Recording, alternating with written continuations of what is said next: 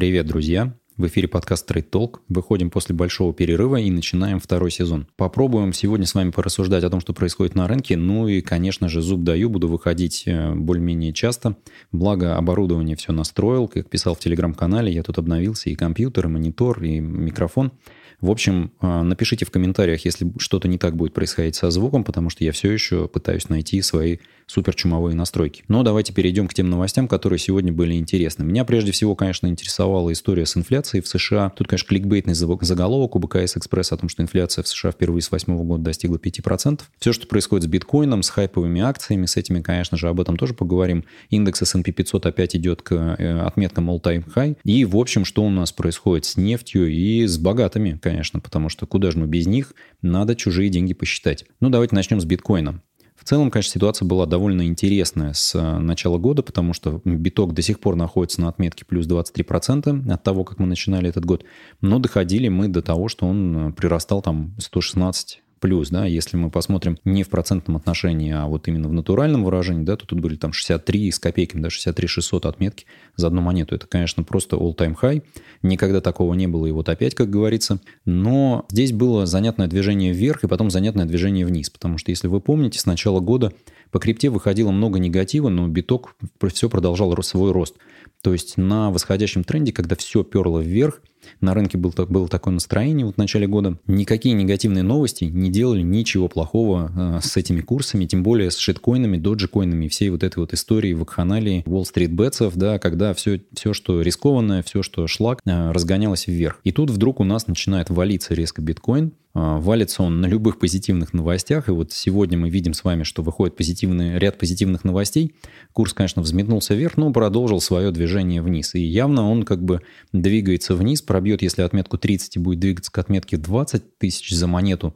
А это может происходить, кстати, довольно быстро. Мы видели с вами, как это было в мае, да, то есть это было, конечно, просто такой спуск, как будто с горы летели. Если мы пробьем отметку в 20 тысяч за монету, это, конечно, будет просто сумасшедшая история, да, это вот а, предыдущий пик, после которого мы уйдем вниз, опять, наверное, будет криптозима и все остальное. Но, конечно, зарекаюсь я давать какие-то суперпрогнозы, потому что, ну, биткоин – это история а, о том, как на рынке сейчас инвесторы относятся в принципе к риску. Да? Вот сейчас мы видим, что рисковать люди не хотят, потому что мы видим, что достаточно затяжное движение с индексом S&P 500, в том числе было боковое, которое вот-вот только у нас опять э, двинулось вперед. Да, и вот мы видим, что мы находимся в этой отметке выше 4000, вот мы в ней болтаемся как-то довольно долго. Но по битку было, конечно, много интересных новостей. Во-первых, конечно, китайцы запретили майнить. Тут же многие комментаторы сказали, что да, в общем, тем, кому запретили, там, не всем, э, там, я не знаю, они, в общем, и не майнили особо, в общем, это все ерунда. А, относитесь спокойнее к этим новостям. Тут лучше вот новость о том, что Сальвадор вдруг признал биткоин платежным инструментом. Ну, им не впервые признавать какие-то чужие валюты платежным инструментом, у них доллар тоже, в том числе э, США в ходу. Но тут гораздо интереснее, мне кажется, новость о том, что один из провайдеров 401k счетов, это, напомню, пенсионные счета в США, по которым можно не платить налоги в момент инвестирования и платить их в конце, когда вы начинаете снимать со своего пенсионного счета деньги. И вот эти отложенные проценты, они позволяют, пользоваться используя сложный процент, накопить гораздо большую сумму денег на, для выхода на пенсию. И вот один из этих провайдеров договорился с Coinbase о том, что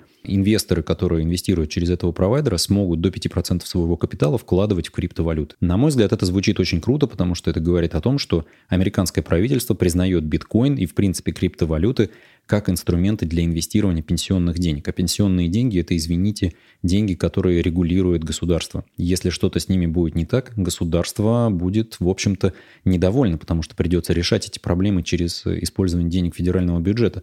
А это деньги налогоплательщиков. И в США такие штуки, в общем, они могут приводить к неприятным последствиям для политик. Поэтому посмотрим, как будет развиваться история. Если ближайшие дни этого провайдера не прикроют, да, не прищучат, то это, конечно, очень интересный э, прецедент. Ну и, конечно же, последняя новость про крипту, что наш ЦБ договаривается об интеграции цифрового рубля с цифровым юанем. В общем, криптовалюты будут интегрироваться между собой. Посмотрим, как это будет реализовано, потому что, по сути, для нас с вами привычным инструментом является биржа, на которой мы можем менять свои валюты на валюты, те, которые на этой бирже представлены по курсам текущей биржи. Да? А что же будет здесь, как бы, кто будет регулировать этот курс, как это будет регулироваться, то есть что такое, как бы, когда цифровой рубль можно будет поменять на цифровой юань и взаимодействовать вот между двух центробанков. Видимо, какая-то платформа будет строиться. Это будет, конечно, интересно посмотреть. Ну вот у меня ощущение есть такое, что все-таки мы вошли вот в эту какую-то боковую историю, но при этом в любой момент, когда у нас начинается какая-то истерика на рынке, крипта будет э, валиться, при этом, конечно, мы понимаем, что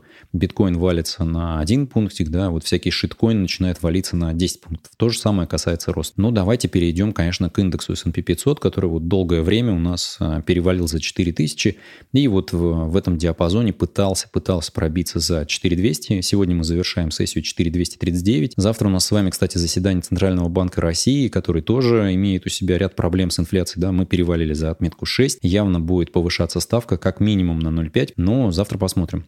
В США же инфляция вот э, по индексу CPI, она достигла 5%. Конечно, многие о инфляции говорят, и будет интересно посмотреть на действия регулятора в августе, когда они соберутся, поговорят, в общем-то, и примут какое-то решение, что же делать. Сворачивать КУЕ, поднимать ставку или делать какие-то другие действия. Напомню, что уже разговоры активно ведутся о том, что с КУЕ надо бы завязывать, и это, конечно, приводит к истерике на рынке. Твиксы и виксы всячески начинают расти, акции начинают валиться. И тут мы с вами приходим к тому, что, в общем, если акции валятся, да, то, конечно, реальный мир, он у нас все-таки должен остаться. И вот трейдеры ставят на то, что в реальном мире как бы нефть, которая нам всем нужна, к концу года будет стоить 100 долларов за баррель. Удивительная новость, ссылку я оставлю в описании. И это, конечно, интересно, потому что даже несмотря на то, что ОПЕК говорит о том, что, в общем, не исполняются их э, квоты, да, они там что-то на 123% э, по последнему отчету только исполнились. Ну, то есть это означает, что на 23% они превышают э, квоту по договоренности. И то это только за счет того, что Саудовская Аравия снизила свое производство гораздо гораздо ниже своей квоты допустимой, о которой договаривались. В общем, за всех страдают пацаны. По прогнозу потребления они говорят о том, что он будет увеличен. Оценка по итогам года э, за 2020 год повышена с 90,51 до 90,63. И это, в общем, достаточно хорошо, потому что, напомню, вот, да, 2019 год у нас было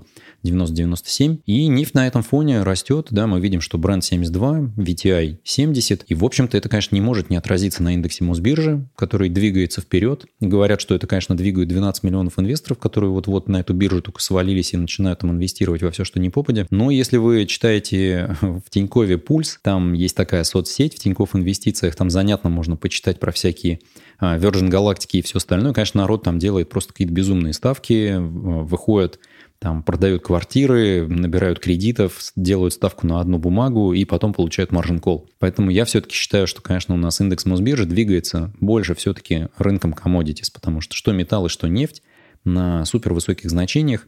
И пока это будет продолжаться, индекс будет держаться вот в той же, э, в той же э, верхней точке. Если говорить, конечно же, про э, то, как у нас сейчас выглядит ситуация на рынке, мы видим, что все активы, связанные с физическим миром, ну, с настоящим да, физическим миром, не те, которые имеют какую-то теоретическую оценку, они, в общем, растут в цене, потому что я тут специально вывел график с начала года индекса NASDAQ, мы видим, да, вот он оранжевым таким здесь представлен. Синий заполненный график – это VNQ, это ETF от Vanguard на Real Estate Investment Trust, ну, то есть на недвижимость, по сути, это недвижимости индекс такой, да, и ETF XLE. Что это такое? Это энергетические компании, то есть это нефтянка, газ там и все остальное. То есть все наши любимые там Exxon и Chevron, они вот а, входят в этот индекс. Обратите внимание, что у нас NASDAQ, а, фаворит прошлого года, прибавляет всего 10%, да, то есть 9,9%. А, вроде немного, вроде много, да, если мы смотрим на среднерыночную доходность там, на горизонте 50 лет, но энергетические компании, все, что с энергетическим сектором связано, с начала года растут на 46%. Недвижимость выросла на 28%. И вот как раз весь этот хайп, то, о чем мы а, весь прошлый год рассуждали, все эти зумы, и все остальное. Но тут, конечно, не Zoom, а Apple и Microsoft растут всего на 9 э, с копейками. Причем не все из них растут, и причем у некоторых из них есть супер тяжелые проблемы, такие как Apple с э, их э, производством в Китае активным, где у них случись что, возникают проблемы, потому что они зависят теперь от Китая больше, чем Китай от них, потому что другого производства у них, по сути, нет – и даже если оно и есть, это китайские компании, и поэтому им приходится договариваться с регулятором, хранить данные пользователей iCloud э, с какими-то э, э, мутными схемами. Поэтому если начнется какая-то возня тяжелая между США и Китаем, первая компания, которая начнет страдать, это будет Apple. И это будет, конечно, очень тяжело, потому что многие инвесторы к такому развитию событий не готовы. Поэтому смотрите, что будет происходить на рынке, немножечко читайте новостей о том, какие терки происходят между Китаем и Apple, и это может быть фатально для инвесторов. Хотя, конечно же, компания выглядит очень круто. Я о ней делал несколько видео, будут в, в описании ссылочки. Но вот говоря про такие активы, которые связаны с физическим миром, стоит упомянуть о отчете от Boston Consulting Group, который вот как раз а, посвящен богатству, да, и там где как бы, да, вот клиенты растут, что называется. Здесь очень много про благосостояние, как люди там, кто и как во что вкладывается и все остальное. Мне здесь понравилось очень интересная вот здесь табличка есть о том, как вот ультра high net worth individuals, каким капиталом а, обладают они, да, вот и кто это такие и сколько их всего. К ультра high net worth individuals относят людей, у которых больше 100 миллионов долларов капитал, в России таких набралось, вот видите, полтысячи, да, 500 человек. Очень интересно, потому что если смотреть на статистику а, BCG, там дальше читать, да, они владеют 40% всех финансовых активов в России, да, то есть 640 миллиардов долларов. Конечно, цифры немножко а, не, не соотносятся у BCG и у ЦБРФ, потому что ЦБРФ на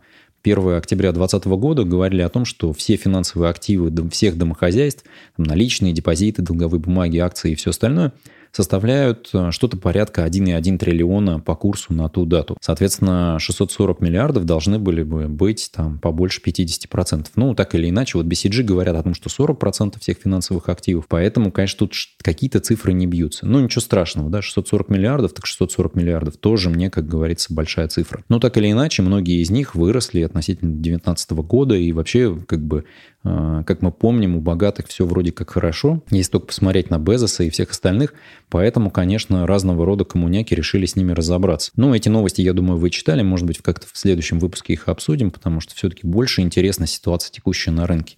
Я уже в канале писал о том, что в целом мне не сильно интересно сейчас выбирать какие-то отдельные бумаги, я буду больше уходить в ETF, потому что, конечно, вот эта история с покупками, продажами, получениями дивидендов. В прошлом году так или иначе у меня было достаточно много сделок. Много это, конечно, смотря для кого.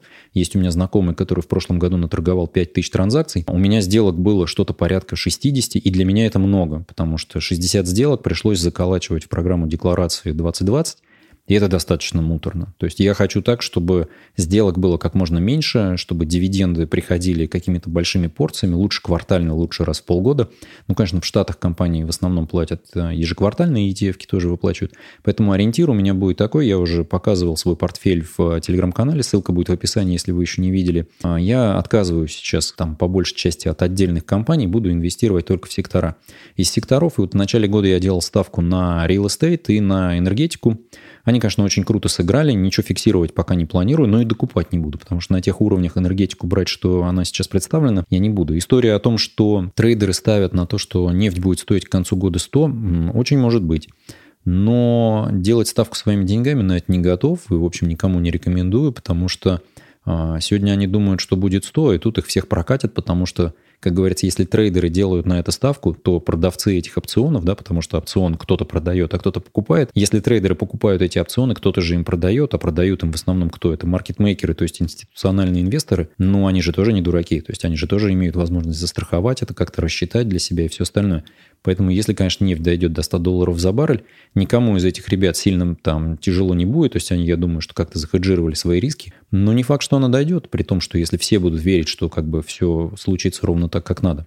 Поэтому тут, конечно, надо подождать реакции ФРС. Летом будет у них заседание, они поговорят, как говорится, выйдут с какими-то заявлениями. Посмотрим, что они будут делать. Потому что, откровенно говоря, для того, чтобы сейчас каким-то образом решить вопрос с инфляцией, нам всем нужно как-то вот преодолеть эту историю безумных локдаунов. И здесь все зависит от того, как, какими темпами будет продвигаться вакцинация. Ну, наверное, из таких личных новостей. Первую прививку сделал, полет нормальный, была небольшая температура. Если вы еще прививки не сделали, подумайте об этом, потому что пока последствий нет. Видите, даже на выпуск решился. Ну, продолжим немножечко про то, что будет сейчас происходить с портфелем, с долларовым в основном, потому что рублевый я сейчас не трогаю. У нас начинается сезон дивидендной отчетности. Здесь, конечно, лучше все фиксировать просто, что для тебя там прилетают дивиденды, ну и хорошо. У нас с вами сейчас э, очень интересное время, потому что мы видим, что курс доллара у нас э, подошел вплотную к отметке 72 рубля. Безусловно, здесь играет роль в том числе и нефть, потому что, как говорится, вот мы видим с вами нефть по 72, да, рубль по 72 за доллар. А, очень хорошая, конечно, это котировочка. Я думаю, что у нас есть еще потенциал сходить ниже. А, есть, конечно же, и такие уж совсем тяжелые фантазии, которые, если воплотятся в жизнь, это будет вообще просто прелестно. Это хождение ниже 70 за 1 а, доллар. Но здесь у нас, наверное, уже даже начнет регулятор вмешиваться, потому что, ну, это уж перебор, потому что экспортеры начнут получать пониженную выручку. Это, конечно, все зависит от того, какие объемы будут продаж, потому что если попрет у нас нефть как до 2020 года, то теми же объемами, я имею в виду, то, конечно, рубль могут и, в общем-то, укрепить. Потому что, опять же, укрепление рубля, ставка, это все должно как-то повлиять на инфляцию. Потому что инфляция потребительских товаров, она просто безумная. Если ее смотреть, и как бы, ну, очевидно, что у нас сейчас все настолько подорожало. Ну, то есть, если вы ходите в магазин, вы видите, дорожают э, просто любые товары. Если раньше мы говорили, что, ну, вот, девальвация ударила, да, там, телевизор, телефон стал дороже. Логично, они ну, там номинированы в долларе то сейчас дорожают обычные базовые товары. Почему? Да потому что у нас глобальный рынок. Речь идет уже о том, что уже там гречки экспорт запретили. Что же будет у нас происходить? То есть не хватает, неужели правительству и государству гречки для людей? И это в год, когда у нас выборы будут происходить. Этого допускать нельзя, конечно же. Поэтому следите за новостями, оставайтесь на связи, помните о том, что никакие из идей, которые мы здесь проговаривали, не являются инвестиционной рекомендацией. Друзья, всем удачи, берегите себя и, в общем, научитесь считать свои деньги. Пока-пока.